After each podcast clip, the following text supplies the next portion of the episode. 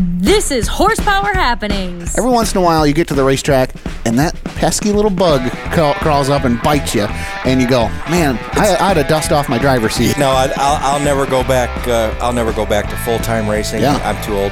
I mean, there's a lot. Of, there's some guys older than me still doing it. God bless them. Distinguished news, industry insight, and exclusive interviews. We wrapped it up at the end of last year. I will tell you this: we are going to run. You're the first person that's actually been told this officially. With Zach Heiser, Here comes Jared Horseman to the inside. He's got Max Stambaugh picked off. He's around Chase Ridenauer. Jared Horseman up to third down the back straightaway. and Rich France. The number 11 Hilliker machine does have a flat right front tire, uh, some body damage. He may be able to come down into the hot pit and uh, replace his tire and get back out. Michigan Short Track Racing Authority. This is Travis Stemler. Going West Truck Driver of the Hills Racing 47 Knot. This is Barry Marlowe. This is 14-time ARCA champion Ron Allen. This is three-time dirt car UMP national champion Rusty Schlenk. And this is Horsepower Happenings.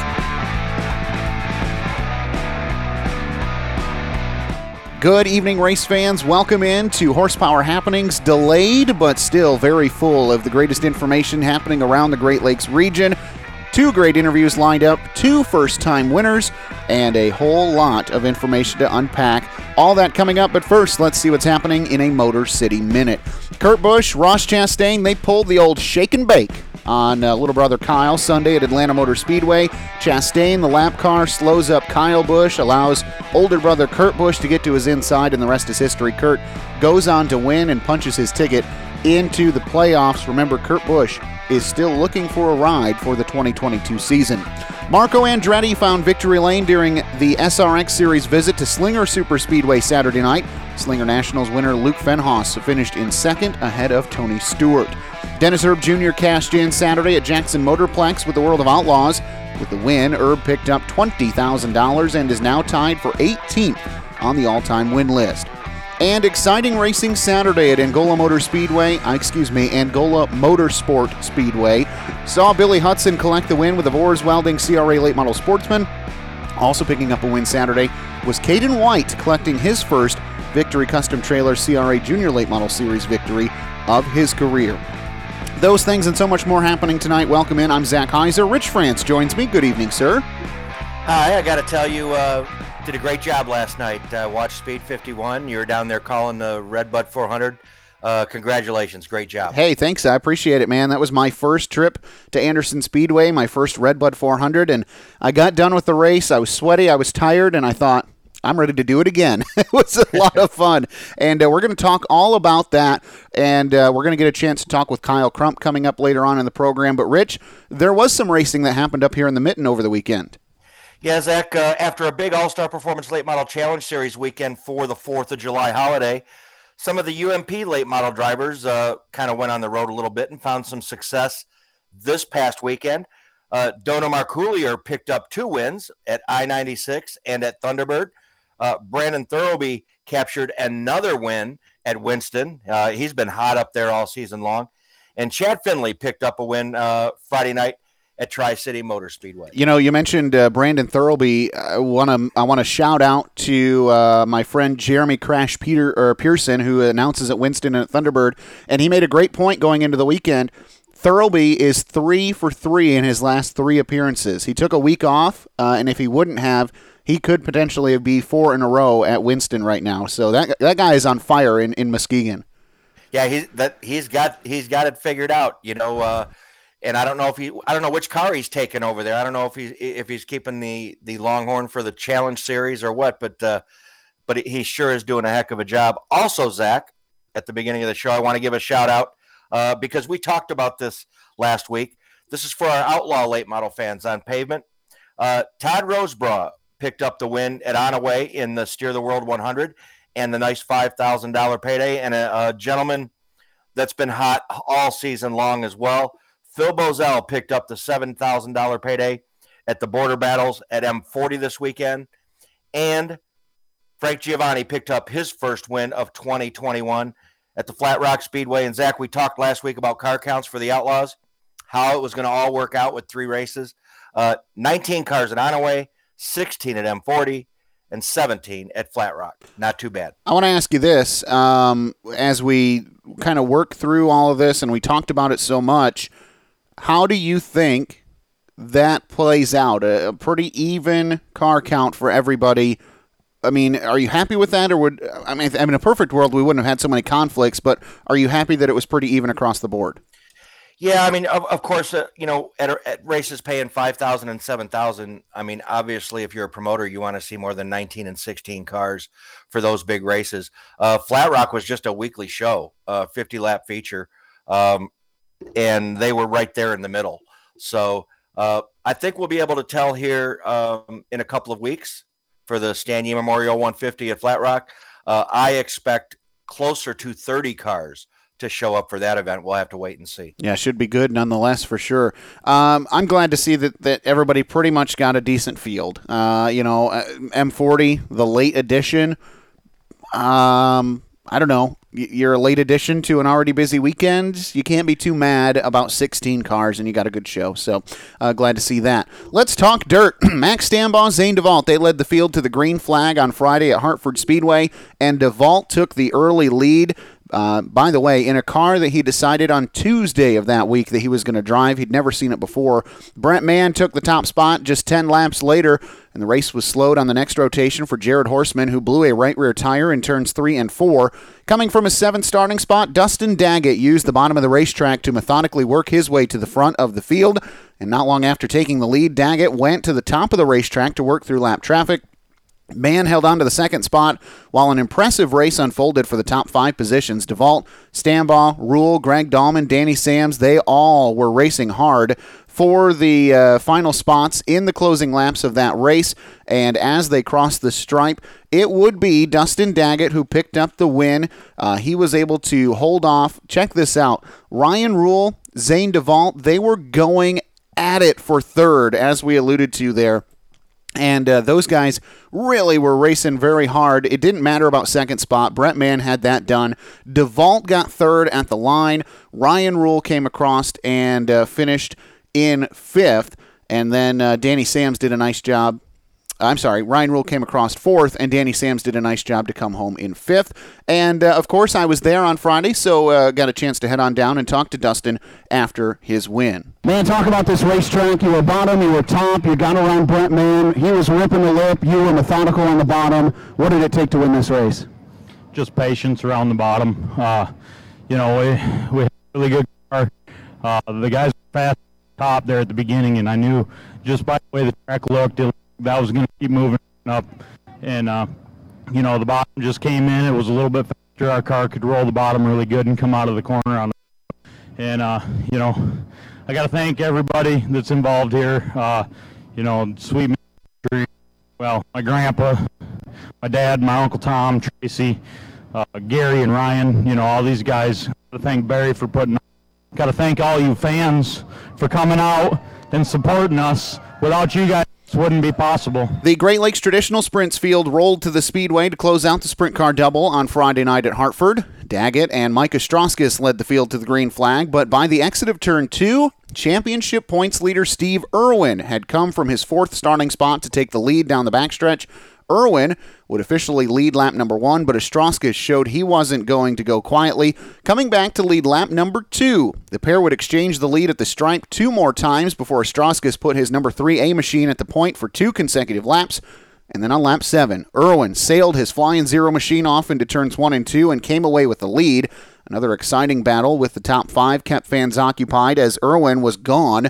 Lee Underwood, Parker Fredrickson, Keith Sheffer Jr., and Max Frank all wanted to be in the top five. And at the finish, Irwin with the win, Daggett, Underwood, Fredrickson, and Sheffer Jr. ended up your top five. And I got a chance to go down and talk to Steve in Victory Lane. You and Mike Ostrowskis go back and forth for the first about seven laps, and then you settle in after that car and just walk away. Man, this car looked like it was on yeah, we struggled with this thing all night long. We crashed it up at Silver Bullet, and we went and ran some boss races last week, and you know the car was hot and cold. We had a shot to win four grand last Saturday, and couldn't get the car right, and it wasn't right all night long, and we finally nailed it. You know, I just like coming in uh, this Hartford Speedway. Thanks to Pat and Roger Holsinger, and you know this non-wing deal ain't easy anymore since Barry's taking it over. It's it's tough. Everybody's stepping up their game, so you know, these, uh, hope the fans liked all the sprint car stuff and, um, you know, nothing's better than all sprint cars. You're the only driver so far with multiple wins with GLTS. Now you have three. You open that points lead over Keith Sheffer Jr. Are you looking at points at all, or are you just trying to get wins? Yeah, we got a lot of sponsors this year that want us to go to uh, Knoxville, but uh, we got a lot of sponsors that want us to be around here, so we, uh, you know, we're going to run the races around Michigan this year. Well, Zach, a fast track was prepared for the Great Lakes family of sprint cars um, with qualifying kicking off the night for all three divisions up at Merritt Speedway. Uh, GLSS drivers nearly broke a five year standing track record at Merritt when Danny Sams III set fast time at a 12.054, just missing the 12.046 record set by Dustin Daggett back in 2016. Lyndon Jones uh, and Dan McCarron brought the field around to the green flag in front of a solid crowd. McCarron jumped out to the early lead as Jones fell back to fourth. The race was slowed quickly on lap two when Zane DeVault spun off the nose of Daggett at the exit of turn two. As the drivers attempted to avoid DeVault, uh, Sams and Eli Lakin got locked together as well as the caution flew.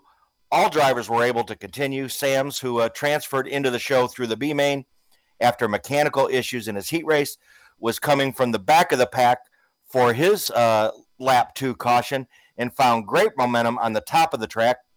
Sams began clicking off cars and was battling with Daggett for a top five spot late in the race when he got loose in turns one and two and spun in front of the field, drawing the second caution of the race. The restart was again controlled by McCarron, but an ANSI Ryan Rule with five laps to go uh, set up a pass for the win. Rule took control of the top spot down the backstretch, held the lead through the checkered flag, collecting his third win of the season. Now, as for the Great Lakes traditional sprint side of things, uh, we would break down the entire race, but we thought, hey, you know what? Instead of doing that, why don't we bring in the guy who managed to get the job done on Saturday? Yeah, Zach, uh, you know, he had a pretty good weekend when you pick up your first ever win for the Great Lakes traditional sprints at Merritt Speedway this weekend. Uh, he makes his home in Jerome, Michigan.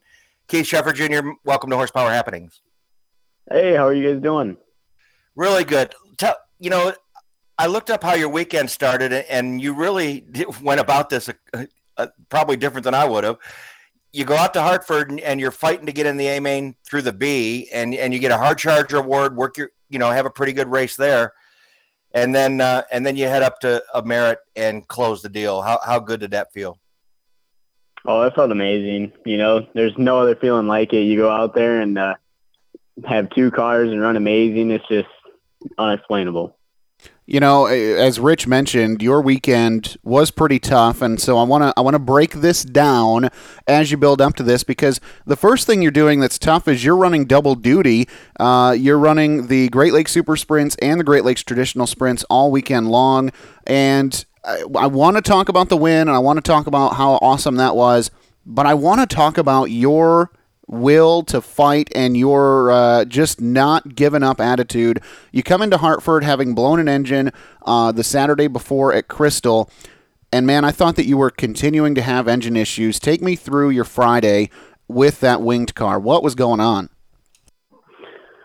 Well, we just bought that engine, and we were, you know, it sounded really good. It ran really good when we started at home, and then we got to Hartford, and my mechanic, he uh, messed up something, so we had to fix that real quick. I'm laughing because and, uh, uh, I'm pretty sure your mechanic is your dad, right? Yes, sir. Yeah, so you, you, gotta you gotta find your words carefully here on how you explain what happened. I understand. yeah, there was there's an in and an out where on the block for the fuel and stuff, and he had that backwards. So then we had to uh, fix that real quick, and that was messing up the engine and making it stumble and stuff like that. So we fixed that and then had to go in the B, start in the tail. We didn't get to qualify, didn't go in the heat race or nothing like that. Had to work our way up and uh, we managed to get it done and get hard charger and make it up to 10th. I want to put this into perspective for the casual race fan or even the, the avid race fan. You show up to Hartford, first time this season because the first race got rained out. So you show up, you get no hot laps, in turn, you get no qualifying. You get no heat race laps. You show up in that B main and you're starting trunk Top four are going to the show, and there's what twelve or fourteen guys in this last chance race. What are you? I mean, are you thinking that you've even got a chance to make the show at this point? Um, honestly, on that point, you're just driving. You're either gonna wreck it or you're either gonna make it. One of the two. You know, that was my mindset when I went out there. So you drive hard, you get through the field, second, transfer into the show, and uh, you know decent showing for you at uh, at Hartford in the winged car. Uh, but man, that non-wing, I want to go through some stats with you real quick before we talk about Saturday's win. And this is uh, for 2021 in the non-wing car, tenth, fifth, second, second, third, third, second, fifth, and finally a win. Man, I think you found a home in non-wing sprint car racing around here. Talk about how much fun you're having this season with that non-wing car. Oh, I am having a blast. It's it's crazy, you know. I used to run non-wing all the time in non in uh, micros and stuff like that, and since I got into sprint cars, I haven't really been running that. And then last year we kind of got back into it, and then this year, like, all right, we're gonna run both these series, and I'm just having a blast doing it. It's it's just crazy fun. Now I have a question. We, we've had guys on the show that run both as well, the wing and, and the non-wing. Um, what's easiest for you, and is it difficult it, when you have to jump out of the seat in one and jump into the other? Yeah, it's kind of hard. You know, you get in the non-wing, you got to kind of lift earlier, and you got to kind of have that in your mind. You know, you can't go in there wide open like you can a wing car. Otherwise, you'll just blow your corner because you don't have that downforce and that wing to hold you there.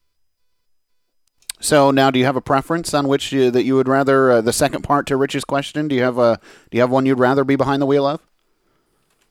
Um, I love them both. They're both a lot of fun. Uh, I like non-wing better though, for sure. Is well, that well? Yeah, because he just walked. I was going to ask that. I was going to say, is it because you're doing good in the non-wing? He didn't answer, so I guess maybe uh, maybe that's why. I don't know. Um, you know, you have had success in that wing sprint car, though. Uh, you know, but the when we've talked about this before with other Great Lakes Super Sprints guys that we've had, uh, the competition in winged sprint car racing is so fierce, and and you talk about basically sometimes you go to these racetracks, Keith, and you just hold it to the wood and hope it sticks, and and that's your race. And I'm pretty sure that at one point in your career, you were told you need to go and run with some people and figure out where you really stand. And I think you're doing that now. How do you feel that you stack up as, as a youngster against these veteran guys in this series uh, that, that are running this? I mean, some of these guys are doing this basically for a living. How do you feel like you're doing?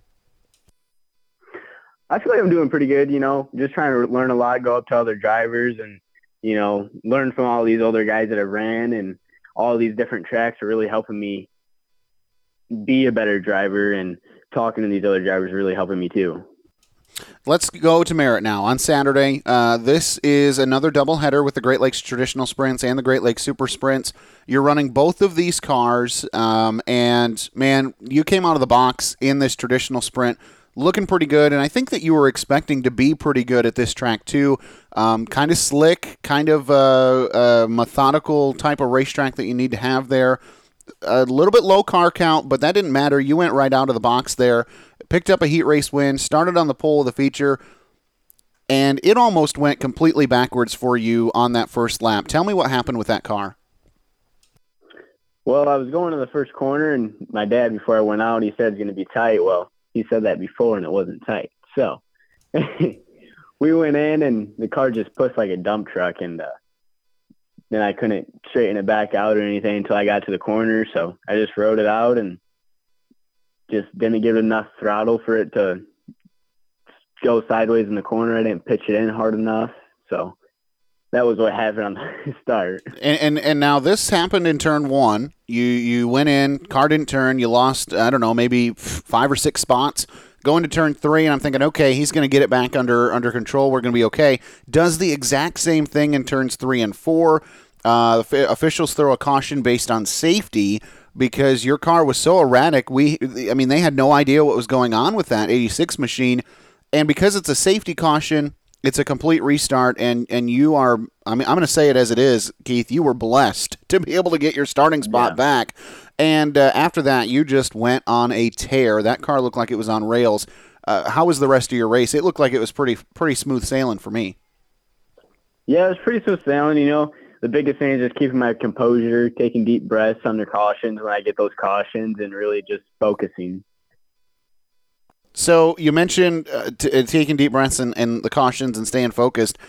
Have you been in this position before? I mean, when you're in this, obviously we know this is your Great Lakes traditional sprints first win, but in other racing in your past, uh, I mean, you got guys like Dustin Daggett and Steve Irwin breathing down your neck on these restarts. Take me through. I mean, what are you feeling inside the car at that point when you're getting ready for these restarts? Um, that I know both of these guys are really good drivers that were behind me, and I could feel Dustin behind me give me little bumps right there, and I was like, just keep it, keep your composure, because I've had that happen to me before in the past where I get all excited and my brain would go crazy, and then I'd lose it. So, uh, you know, it's it's definitely a good feeling when you go against those big name drivers like that and are able to stay with them and beat them here and there. It's definitely a great feeling. Now I've seen I've seen a lot of racing at Merritt here in 2021, especially with the with the UMP late models, and they've been working on that racetrack, uh, you know, trying to make it make it better all year long, and and it always seems to kind of slick off a little bit. Does that kind of level the playing field with some of these other guys when it does that, to where all you have to do is kind of concentrate on on your marks and what you're doing, and you don't have you don't have to worry about them as much. Um, it just really depends. You know, it's all in the footwork after that. Once the track flicks off, um, it's it's just basically your footwork and being able to control it without just blistering your tires, pretty much. Now, I think this question, it may be easy to look back and say this, but, uh, you know, I think that that's two races in a row for Merritt where somebody has started on the point and they went on to win. Do you feel like you had a car good enough to pass cars if you ended up being put in the position where you needed to? Oh yeah, definitely. I definitely feel like we had a good car to be able to start somewhere in the back and make it back up and win it. Awesome, man. Well, you know, the other thing that this does for you is this puts you back in the conversation for the Great Lakes Traditional Sprints point standing. Steve Irwin was trying to walk away with this thing, and now I know that this is still going to sound like a lot, but that's because uh, it was a lot more going into Saturday. 74 points. 74 points is your deficit on Steve Irwin right now. Are you looking at the championship standings, Keith, or are you just going out there and trying to win races? Oh yeah, we're definitely looking for championship standings. That's for sure. Um, that's why we're not running anywhere else with a non-wing car, just because we're focusing on this series and we're committed to win championship or at least try to. He's a really good driver and he's hard to beat. But yeah, we're definitely looking forward to championship and hopefully getting it. And you know, uh, you and Steve are in a class of their own. Let me just uh, put this into perspective for the other fans who aren't following closely. Mike Strauskis, uh, a nearly 25-year veteran of sprint car racing, 184 points off of Steve Irwin. So you two are the class of the field right now, and that's and I say that in the point standings realm because this series is competitive when you have Dustin Daggett's and Brian Ruhlman's. Uh, Max Frank is coming into his own this season. Mike Galasha, when he shows up. These guys, we talk about it all the time with the super sprints, with the Great Lakes super sprints, but these guys that are unloading for these non wing shows are no slouches either. And we're seeing guys come up from Indiana and Ohio too that run and play with these guys. You're competing against some of the best all the time. Oh yeah, definitely. Um, it's definitely tough. definitely a tough crowd. That's for sure.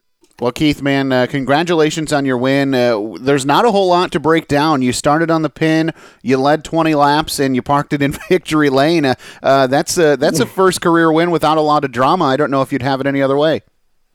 No, definitely not. you know, I want to give you a chance though. We didn't get a chance to talk in victory lane because of time. I want to give you a chance now on this platform to thank the people that make it possible for you to do what you do. I know you got a great support system back at home. Oh yeah, my whole family, my mom, my dad, everything, everybody that puts their time and energy into the car. Uh, Irish Hills Collision, all my sponsors, uh, Habit Turf Maintenance. Yeah, man, go, go, go ahead and list them off. Yeah, exactly. I, I want to give you a chance to list off your sponsors for sure. Yeah, just everybody that's you know helped me through this and would is able to just give me the world for this stuff. It's just it's just crazy. Well, man, uh, have it any other way. congratulations uh, on a fantastic run. Uh, I'm looking forward to seeing it again here very soon. I know that there's a couple of other dates that uh, the super sprints and the traditional sprints run together. I think that's the most fun is watching you jump in a, in one car and then get out of that car and get in another one and compete. And I'm looking forward to um, getting a chance to talk to you in Victory Lane two times in one night when you pick up your first super sprints win. Sound good? Yeah, definitely. All right, man. Hey, that's Keith Sheffer Jr. Thanks so much for joining us tonight, Keith. Good luck, and we'll see you at a racetrack soon. Thank you. Thank you guys for having me. All right. Well, it's always our pleasure to talk with Keith, and uh, glad to get a chance to throw a uh, young gun into the show tonight and put an interview smack dab in the middle of all the news. I figured, hey, why not? Why don't we? We're going to have the show drop on a Tuesday. Why not change the format up a little bit too and just throw everybody off? well, that, that was the race he was running in. Yeah, yeah, and and what a good, you know, you talk about that. Keith going out front, and it, it was it was kind of one lane on the bottom. Merritt has been struggling with some track prep this year, but that track was fast, and uh, you know what? I think if more guys would have done what Danny Sams and Dustin Daggett ended up doing in the super sprints race and tried the top of the racetrack, we might have seen it kind of blow off and spread out a little bit, but everybody was pretty conservative and ran around the bottom. That track was fast. It was a, a I mean, it was at least fast. Now we got to get it to be racy again, and uh, I think that they're making some gains there on that surface. So that was encouraging to see. Yeah, he's he's been doing that. you know, with you know, trying to work with the challenge series to get it like that. And uh, you know, he's had it good at times, but uh, they're getting there. And I think the whole whole idea is to make sure that by the time Woodtick comes around, uh, he has a racy racy track for everybody to run on. Now, Zach, uh, ever since winning his 99th Summer Nationals feature event a few weeks ago, everyone has been watching and waiting for the moment that Shannon Babb would capture number 100. Well, the wait is over as Babb picked up the milestone victory on Friday night at Farmer City. It hasn't sunk in yet, but it will it will down the road, commented Babb. We've had a ton of great competition over the years, and a lot of people that were here before me taught us a lot. Babb pocketed $10,000 for good measure, with McKay Wenger and Garrett Alberson completing the podium. And on a side note, Zach, just in case you're still interested, uh, Nick Hoffman is 12 per 12. Oh, my word. In, in this year's Modified Summer Nationals by winning at Farmer City as well. The win was Hoffman's 50th career Modified uh, Summer Nationals win. And uh, since Friday, the Hell Tour has endured three consecutive rainouts since that event. Uh, hoping to get back on track tomorrow at Circle City Raceway in Indianapolis before heading north for stops at Thunderbird on Thursday, Hartford on Friday, and Oakshade on Saturday. You know, I think the Hell Tour has encountered more rainouts this year than they have uh, maybe ever in years past. I, I can't believe how many rains or how many shows they've had rained out this year. Tough break for the Summer Nationals. I think they had. I think they. If I, I remember there was a two week span last year where they couldn't get a race in. Oh, that's I true. think. But but when you're racing in, uh, you know, when you're racing in July and July and August, uh, that's the heat of the summer. You got to deal with storms, and and that's what they're dealing with right now. Well, you want to talk about dealing with a storm? How about the Red Bud 400? Brighton, Michigan driver Kyle Crump came from two laps down to win a rough and tumble 55th annual Greg Hubler Automotive Group Redbud 400, presented by Mitch Auto Service and Perfecto. At Anderson Speedway, Monday night, a string of late race cautions set up a wild and crazy finish. Seven drivers remained on the lead lap, and they all didn't think they had a chance. They knew they had a chance to win one of the top template late model super super late model events in the country. Several drivers penalized in the late stages of the event for rough driving and being part of cautions, giving several drivers a chance to be up front after almost 400 grueling laps that saw a lot of attrition and some mechanical issues. Roscoe, Illinois driver Austin Nason inherited the lead after a lap 380 caution on a restart when leader Dalton Armstrong, who had been dominating the event, And defending Redbud 400 champion Carson Hocevar made contact on the front stretch. Hocevar spins, makes contact with the outside wall in turn one. Armstrong goes to the tail of the lead lap cars. Hocevar reminds him that he is still number one in Hocevar's book. And uh, you know what? When it was all said and done, Armstrong led from lap 89 through lap 380 after passing Hocevar for the lead earlier in the event, but the final restart was when the magic happened. Crump used the bump and run on Nason entering turn one, with Nason drifting up the track, allowing Crump to make the pass for the lead. Sammy Smith into second, and Crump would go on to get the biggest win of his career with a battered race car and his second career ARCA CRA Super Series win. And of course, we couldn't go on to do this show without bringing on Mr. Crump. We're going to talk to him coming up in just a few moments. But first, Rich, more news. And while we're talking about bump and runs and we're talking about beat up race cars, I think that's a perfect segue into what we saw on Saturday night uh, from up north. Yeah, Zach, we're, it's Saturday night. We're these guys didn't tear each other up, but I don't think I think they're going to be doing this all season. Uh, Corey Heim wasn't thinking about the ongoing ARCA Menards Series championship battle between himself and Ty Gibbs as he raced in the closing laps of Saturday's Menards 250 at Elko Speedway. He was thinking about revenge in what the 19 year old from Marietta, Georgia described as a retaliation for his rival's aggressive driving earlier in the event. Heim, who restarted third with uh, three laps to go in the wake of a late caution, nudged race leader, leader Gibbs out of the way on the evening's final drop of the green flag. Heim assumed the lead and proceeded to coast to his fourth win of the 2021 season. Heim enters Saturday night's Elko race, uh, the ninth of 20 on the ARCA Menards Series schedule, with a three point edge over Gibbs for the lead in the standings. His win extends that lead to seven points, even though Gibbs received one bonus point for earning the General Tire Pole Award on Saturday. The Menards 250 was also the third round of the 2021 Sioux Chief Showdown, Gibbs still leads Heim in that championship by four points. What a great story. What a great run. Heim was at the Red Bud, by the way, and uh, looked like he could have been a car to uh, deal with, but they had some sort of issues uh, leaving the pits that ended up taking him out of the race. I was disappointed to see that because I wanted to see if he was going to be a, a, driver to contend with. I think he might have been, but uh, I don't know. You'll never, you'll, we'll never know. I guess is uh, the way that they say that, Rich. So let's go back to the Red Bud. Crump moves Nason Armstrong versus Hocevar, Armstrong versus Nasse, uh, the Redbud 400 Field versus Anderson Speedway.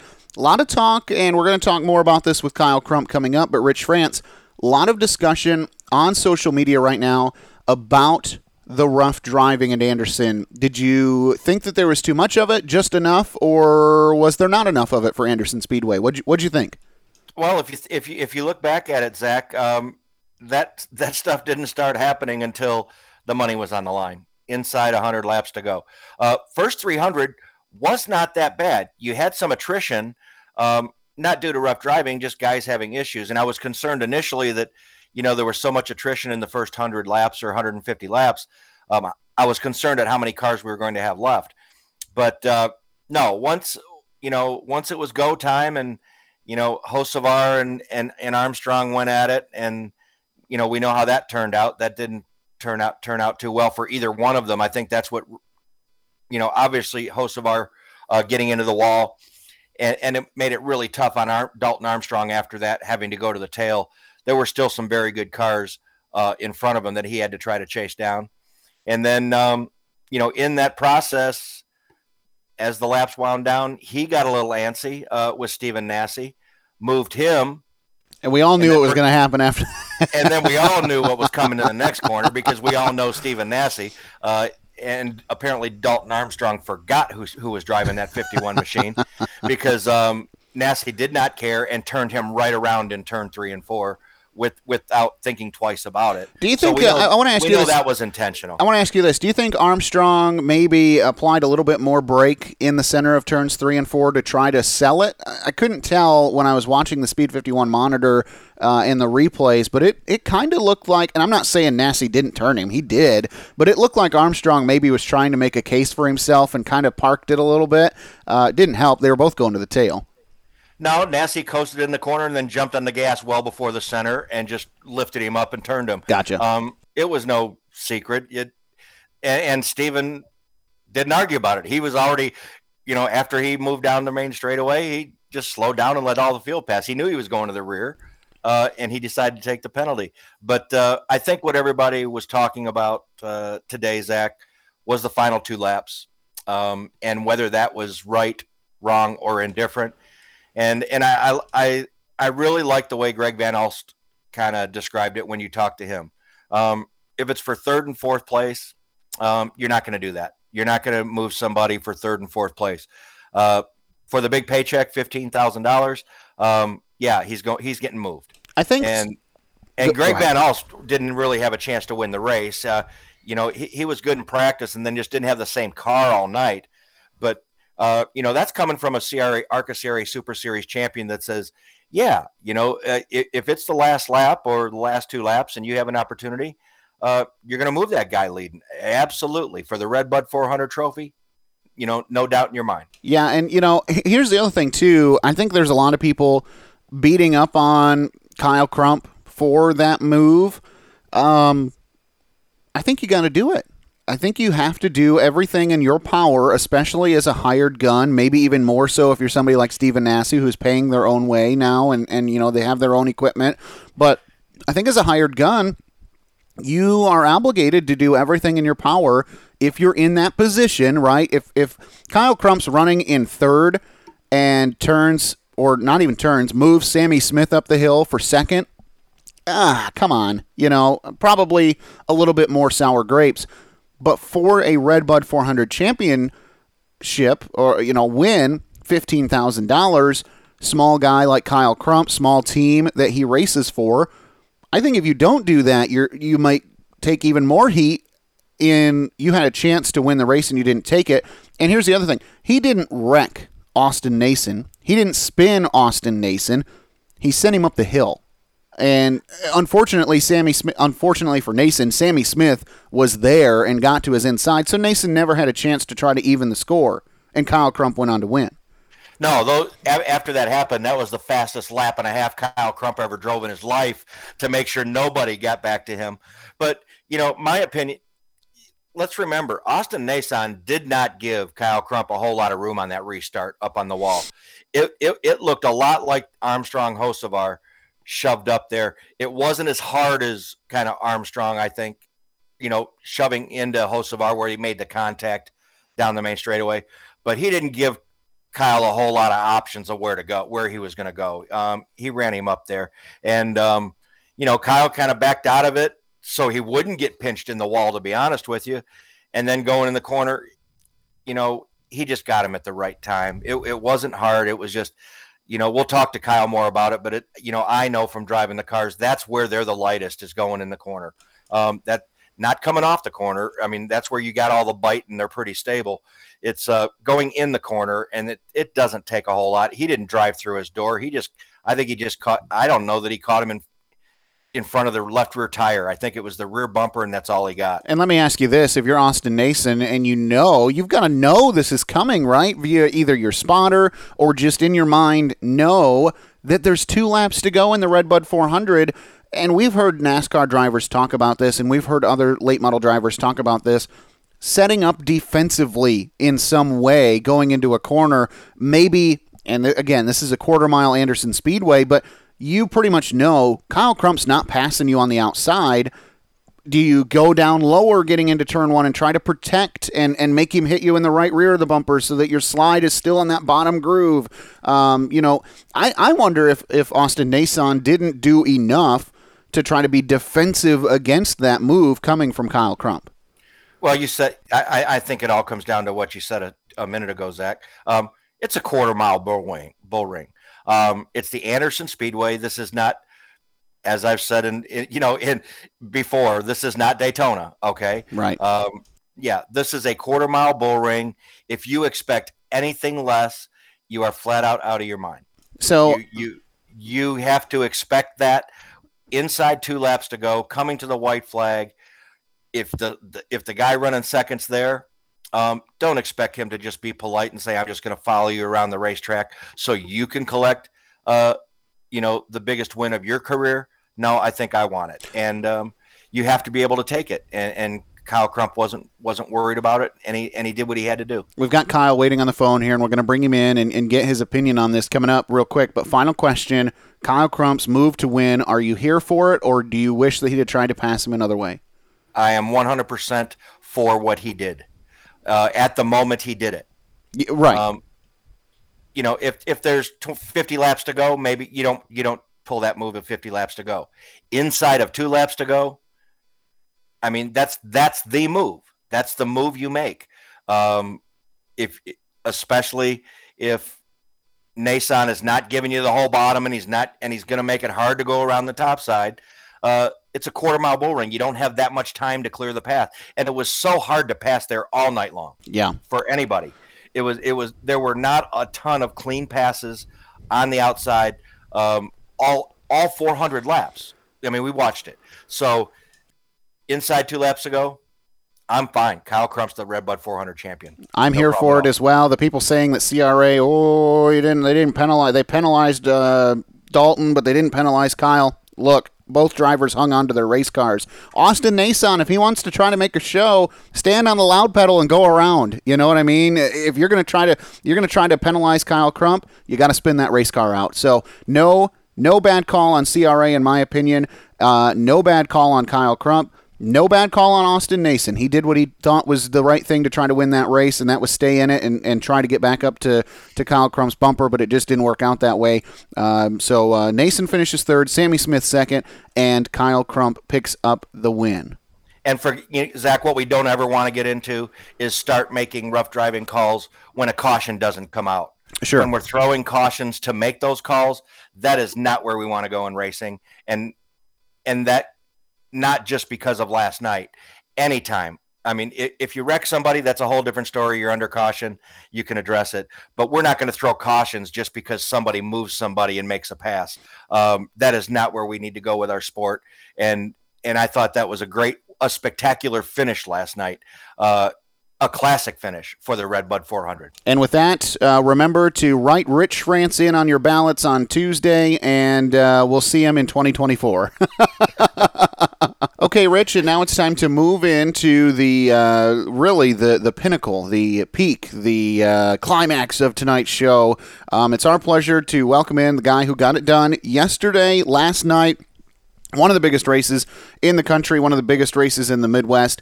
Uh, Rich France, let us know who we're talking to. Well, I'm so proud of this gentleman, Zach. We talk to him all the time.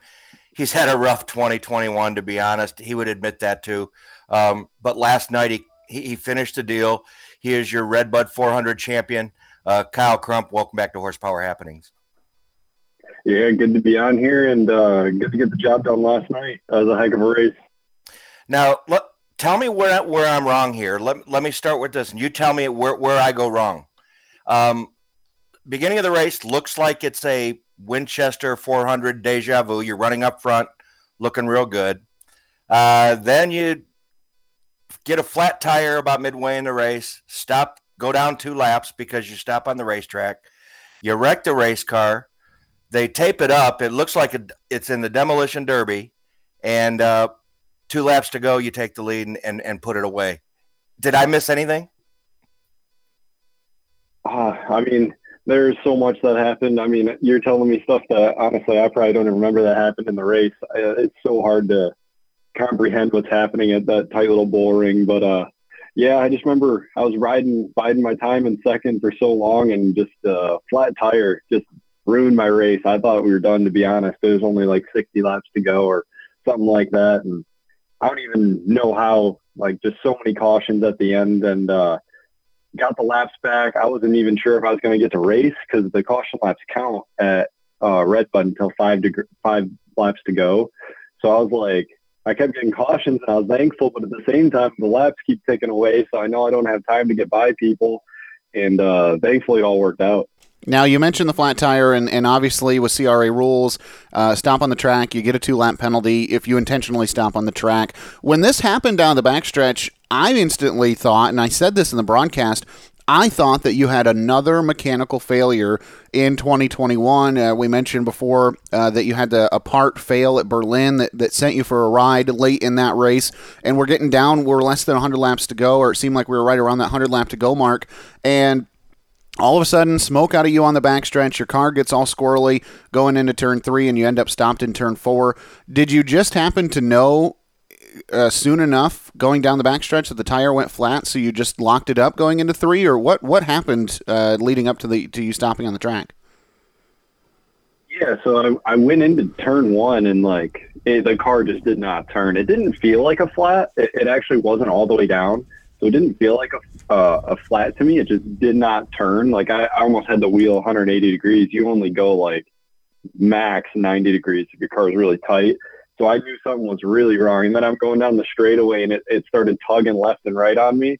So I was like, oh. and so I sailed it into three trying to get on the brakes and it was just going straight up to the wall. So I was trying to slow down as much as I could, but uh, at the same time, I was trying to stay out of the way because there was still quite a few cars on track, and I could see them in my spot mirror.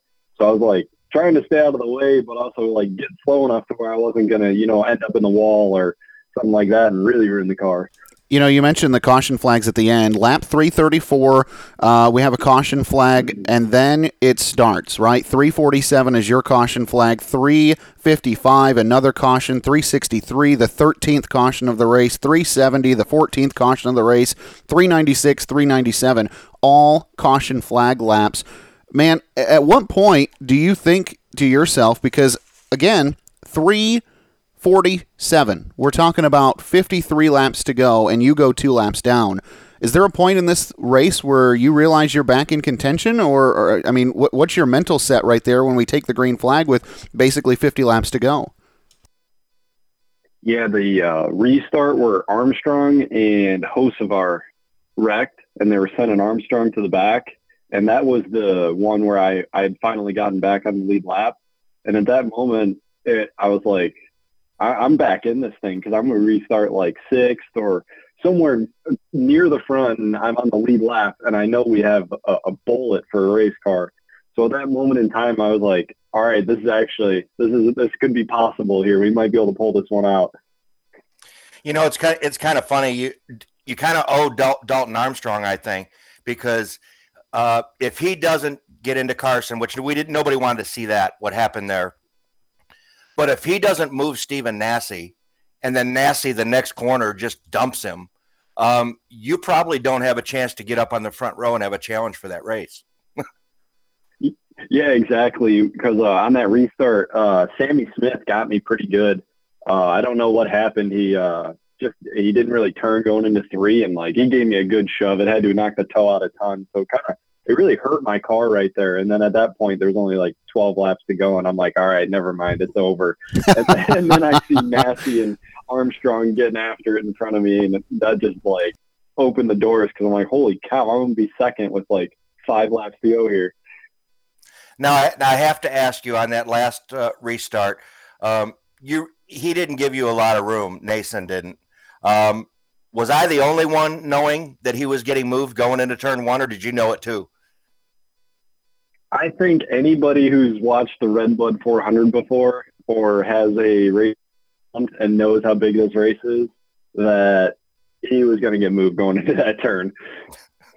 And and so this has been the area of conversation, Kyle, and I want you to expand on that a little bit. There's been some people uh, on Twitter land and on Facebook who are, oh, the Red Bud never used to be like this, and and ah, oh, these late model drivers today they just want to wreck stuff and blah blah blah blah blah. Now I'm up there calling the race. And uh, I think that my phrase was uh, Crump sends Nasse up the hill, Crump takes the lead down the backstretch. In, in my professional opinion, you didn't wreck Nason. Uh, you just encouraged him to get out of your lane a little bit. Um, what what are your what is your take on on because you weren't the only one who moved somebody for a position. You talked about Stephen Nasse, and uh, we we talk about what happened between Carson Hocevar and Dalton Armstrong, and, and and all these other incidents that happened throughout the course of this race. What is your take? Is that the way that these cars on today's racetrack, today's cars, is that the way you have to drive them if you're going to make a pass there?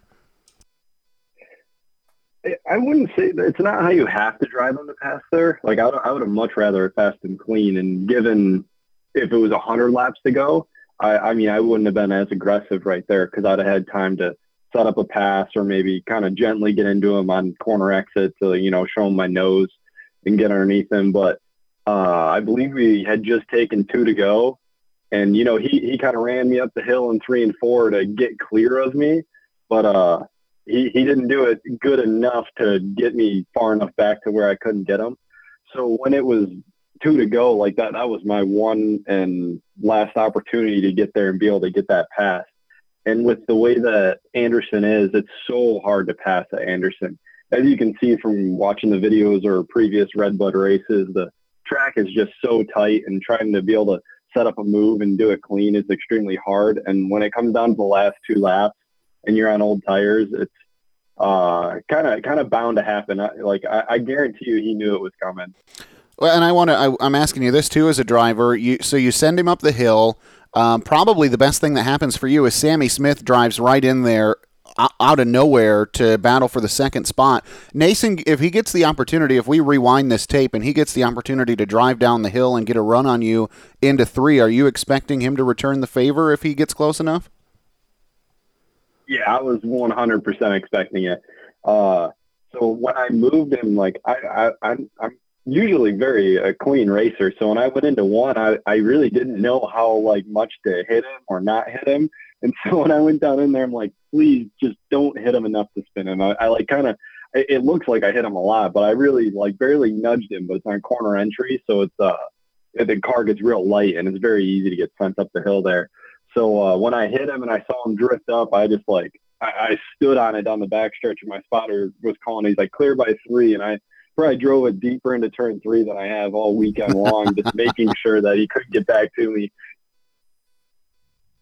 Now, I I heard Zach's interview uh, after the race with Greg Van Alst, and he's an ARCA CRA Super Series champion, and he actually kind of had your back on that deal because Greg Van Alst says for third or fourth place, I'm not moving anybody. He goes for ten thousand dollars to win and the Red Bud 400, the guy's going around.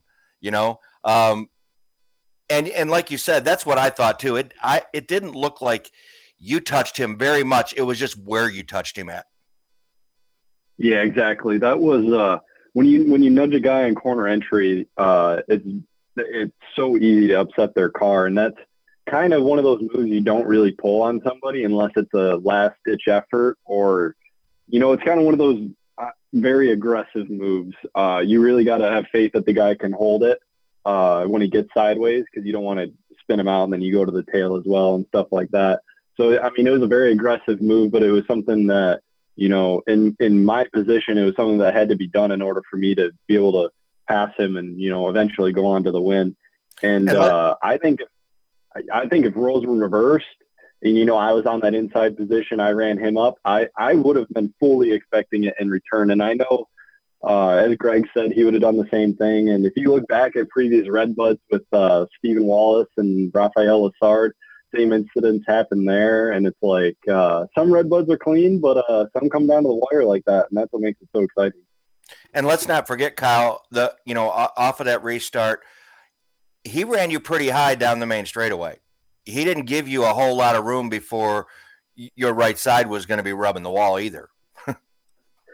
Yeah, yeah. And then uh, it was the restart before that. Uh, I, I got a pretty good one on him. I was, if anything, I had a nose on him in three and four coming to the green flag. And he, he he didn't do it on purpose, I don't think, but he did. He nudged me up the track there too, and kind of killed my run the restart before. So I knew going into that last and final restart, I'm like, all right, he's gonna run me hard. I expect it because you know we're racing for 15 grand and the Redbud 400. So uh, yeah, he, he ran me he ran me pretty dang clean. Uh, kind of squeezed me in the wall a little bit on the backstretch, and then uh, he drove me high in three and four. I was expecting it. If anything, I was expecting him to run me a little more high, so I couldn't get as close to him on the front stretch. But uh, just uh, how it played out. I want to read some stats to you, and uh, then I want you to break it down. Lead changes in the Redbud 400, four lead changes throughout the course of that race. Uh, Hocevar leads early, 1 through 88. Armstrong, of course, dominates 5 through 380. Nason, 381 through 398. And then Crump, 399 through 400. You officially take the lap. Uh, you officially take the, the lead with the white flag in the air. Uh, first off, um, man, one lap, you lead the most important one, but the domination that we saw out of this field, it was so strong. and it was such a tough field. I mean, and then, oh, by the way, we're looking at 16 caution flags as well. This was just a grueling race for somebody like you who's not Dalton Armstrong just out on a Sunday drive. Well, how much? How many changes were you trying to make? I mean, how hard were you working throughout the course of that race, or were you just waiting for a break? Yeah, honestly, uh, when we we unloaded on the uh, at Anderson on Sunday for practice, and all we did was we just made uh, a few like four or five laps because there was some rain and stuff, and we uh, had a new power steering unit on it. Uh, we we had a borrowed one from Carson Hocevar in the past because that was one of the mechanical failures we were facing earlier this season. So it was a brand new system, same one that Carson uses, and uh, just make sure it worked on Friday. Saturday, uh, made one small adjustment car or Saturday, Monday, the Monday race. But uh, made one small adjustment, and uh, the car was really good. Just uh, I think I settled into second about after lap 100, and I was just I was trying to catch Dalton, but uh, I was just pretty much riding for a, good majority of that race. I knew the only way that I was going to be able to get Dalton was on uh, a late race restart or a restart in general because uh, he seemed to fire off a little bit slower than I did, but he had a much better long run car.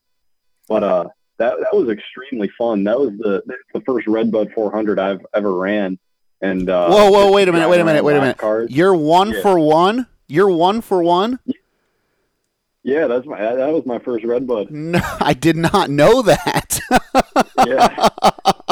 wow, man, uh, that's uh, that's setting high expectations for the rest of forever. right. I mean, do do yeah. you do you go back? Do you go back, or do you leave on a high note? Oh, I want I want to go back and run this race every opportunity I got. That that was so much fun.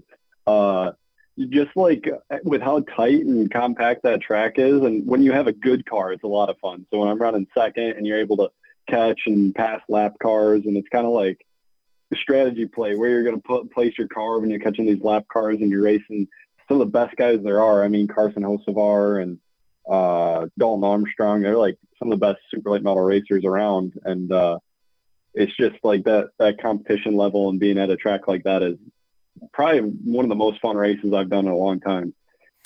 Now, Kyle, I have to ask you this because you probably couldn't see it, but when you buckled up the hood and, you had the nose at the bottom of that nose was so bent up, um, it was kind of up in the center, down on the side. That car couldn't have been handling very well, even with all that tape on it and everything they they put on it just to hold it back together. Yeah, it definitely did get a little bit more tight, unfortunately. We did a small shock adjustment to try to help it. We didn't want to do anything crazy, uh, tune ourselves out of it, but it did get a little bit more snug. Uh, I don't know if you could see it in one and two. I really had to slow down a little bit in the center after that. But uh, I was amazed. I was so scared that the uh, air inlet for the race be crushed because I was already running like 250 water temp the whole race. So I was like, when I got into Dalton, when he checked up for a lap car, I was super concerned, but thankfully it was all okay. We had a chance to talk in Victory Lane. Uh, I was uh, so, uh, you know, excited that I was the one that was able to be down there and talk to you after everything. We get up on that stage and, and you get to talking about the race and talking about your season and you got a little emotional when you started talking about who it is that makes it possible for you to be there and i just i want to break that down a little bit uh, because you have had such a rough 2021 but mention the again talk about those people that you have behind you because uh, it seems as though they really mean a lot to you yeah, and uh, something I want to bring up before this, uh, what I found out after I won this race, and I'm seeing a lot of stuff on social media and everything. Like uh, I, I don't pay anything for Stan and Judy's ride. Like at the end of 2016, I had my own Pro Late model. It was family funded. Uh, raced that as much as I could, and you know, at the end of 2016, uh, we I was done racing. I was going off to college. I'm a mechanical engineer. So when that started up, you know, the racing budget went away, and uh, you know, we're paying for school now. I got to look for my future. Racing's fun and all, but doesn't pay the bills and uh, Johnny and Butch Van Dorn, uh, Dwayne McGonigal, they put in a really good word for me for Stan and Judy. And, you know, they, they took a pretty good uh, leap of faith on me because I didn't really do too much at the time as far as like uh, big wins or, you know, anything like that. And so for me, that's just it was so huge at the time for me because like I always watched the Redbud 400 when I had my own personal pro late model. And, you know, I, I, I went down to the race every year for Red Redbud 400. I'm always watching it. You know, I never really thought this day would come where I even get to race it, let alone, you know, win the, the dang thing. So uh, it's just, it, it meant so much for me to be able to bring Stan and Judy that win. Uh, they're getting up there in age and just being able to knock off one of those, these huge crown jewel events for them uh, was really special because I don't know how much longer they're going to be doing this. You know, Cal, it, I think it's kind of unique the way you know you you won the Kalamazoo Clash, you picked this win up, um, but when when when you're not winning, you're always right around the top two or three. Um, and I think everybody notices that, and, and I, I, think that's very important. And I think Stan and Judy also know that and, and trust you with their equipment. Yeah, I mean, I, I feel like we, we run good almost everywhere we go. I mean, there's definitely those certain occasions where we miss it and we're not running so hot, but like pretty much all of this year, other than when we got those mechanical failures, like we're we're always like in contention. I feel like, which is really all you can ask for, because in racing, you never know what's going to happen. Well, Kyle, uh, you know, you had a perfect day. It seemed like you qualify up front, you run up front, you you uh, come back from two laps down, and, and you make the perfect move to get the win. Uh, by the way, over half a second, you cross the stripe ahead of uh, Sammy Smith. What's next for you, man? Now, Redbud 400 champion. You, you talk about crown jewels and trying to knock them off for that 131 car. What is next for you? What what else do you want to try to get done this year, or or maybe in the next couple years? Yeah, let's see. I really want to get that Winchester 400. That's another one that's on my bucket list. That came so close last year that the second place, honestly, it really didn't feel too good because I felt like we were just a, a, small adjustment away from being able to battle with Carson up there. But uh, I want to say Winchester 400 and uh, the Berlin 251 is another big one for me. I finished second to Boris there. Uh, I really want to get that one just because I love Berlin. It's such a nice place, facility. They put on such huge events. And uh, I want to knock off the Kalamazoo Clash this year with the Outlaw car. It's another big one for me. There you go, man. Well, it was a lot of fun to get a chance to watch that. Rich France, anything you have in closing? No, I was just wondering if I was going to see him at Toledo on Saturday in the Crosstown 50 car or not. Uh, no, we're not going to be at Toledo on Saturday. Our uh, big engine for Toledo is still not done yet. So uh, we'll be there for the Glass City, though. That's on the uh, bucket list for that team. Awesome, man. Well, hey, congratulations. Uh, you know, I think the one thing we didn't ask you is how does it feel? Uh, when I called you, I said, is this the Redbud 400 champion, Kyle Crump? How does that statement feel? I mean, has it sunk in yet? Yeah, it's really crazy. Like, uh, someone asked me before the race, like, how do you, how would you feel if you won it? And I'm like, to be honest, I don't know. Like, it's just really crazy to even think about it to be able to pull something like that off. And uh, once I won it, I was looking at like previous winners. You know, you see Mark Martin on there, Kyle Busch, uh, Johnny VanDoorn, somebody I look up to. Uh, Erik Jones is on there, Daniel Hemric, and it's like, man, my my name is up there next to those guys. That's freaking awesome. And now, now you've got a chance uh, to join, which Carson had a chance, and now you'll have one next year to join the short list of drivers who go back to back. And I'd have to look and see. Here's here's a little challenge for you, Kyle. We'll have to really dig and see how many drivers have won their first two appearances in the Redbud 400, or how many even have won their very first appearance. That's true. I wonder if that's ever been done before. Man, we're gonna have to look into that. I, I, I did not realize that was your first start, man. But uh, hey, congratulations! What a great show you guys put on. Uh, you know, and, and again, I can't say it enough. Congratulations, because you fought through so much adversity. And uh, man, we look forward to seeing you at track again very soon as a Red Redbud 400 champion. Heck yeah, yeah! Thanks for having me on, guys. Well, what a great conversation. I think that's the longest we have had a conversation with Kyle Crump on the show before. Somebody's a little fired up to be a Redbud 400 champion, I think. Uh, nice job, Kyle. Nice job to the team. And, uh, uh, you know, Rich, I know you were bummed out you couldn't be there, but I, I was so happy to be able to be a part of that and um, get a chance to talk to him on the stage and just soak in everything that is the Redbud. That was a really cool event. And if you've never gone, as I hadn't until Monday, uh, invite you to check it out. What, what an awesome event. And he, you know, he, this he would have been on the map earlier if it wasn't for a young man named Carson Hocevar. Right. Because he had every bit of the car to win the Winchester 400 uh, last year, less than a year ago. So we saw that performance. So we know that you know that team has it in it. Um, you know he has the support of VanDoorn Racing Development, and Kyle Crump has turned into a very very good race car driver. Um, you know, and he he's going to get some more of these big ones. I just know it. That's just my opinion. Well, let's take a look at the upcoming calendar for this weekend. And racing this week starts early because, Rich, as you alluded to earlier, the DIRTcar Nationals UMP Summer National Hell Tour coming to town. It'll start Thursday at Thunderbird Raceway before it moves on into the weekend. It should be a good show. Already hearing Bobby Pierce is planning on coming up, and uh, you'll probably see some of the other drivers with the uh, Hell Tour in town this week because it is kind of the middle week of the tour. So uh, you could see some really big late model names, of course, going to do battle with our regional names as well. And then that'll roll right into the weekend on Friday at Hartford Speedway with another race for the Hell Tour Summer Nationals. But Rich, that's not the only game in town this weekend. No, Zach, uh, if you're a sprint car fan, specifically on pavement, Kalamazoo Speedway is where you want to be. The Auto Value Wing Super Sprints will be there. And those things get around Kalamazoo Speedway, let me tell you. Outlaw Super Late Models, Street Stocks, Zoo Stocks, also in action uh, on Friday. Uh, racing, race time Friday at the Kalamazoo Speedway, 7:30 p.m. Saturday, of course, Summer National Hell Tours wrap up this week at Oakshade. They'll be down there uh, battling in uh, oh gosh, where's Oakshade? Somewhere in Ohio.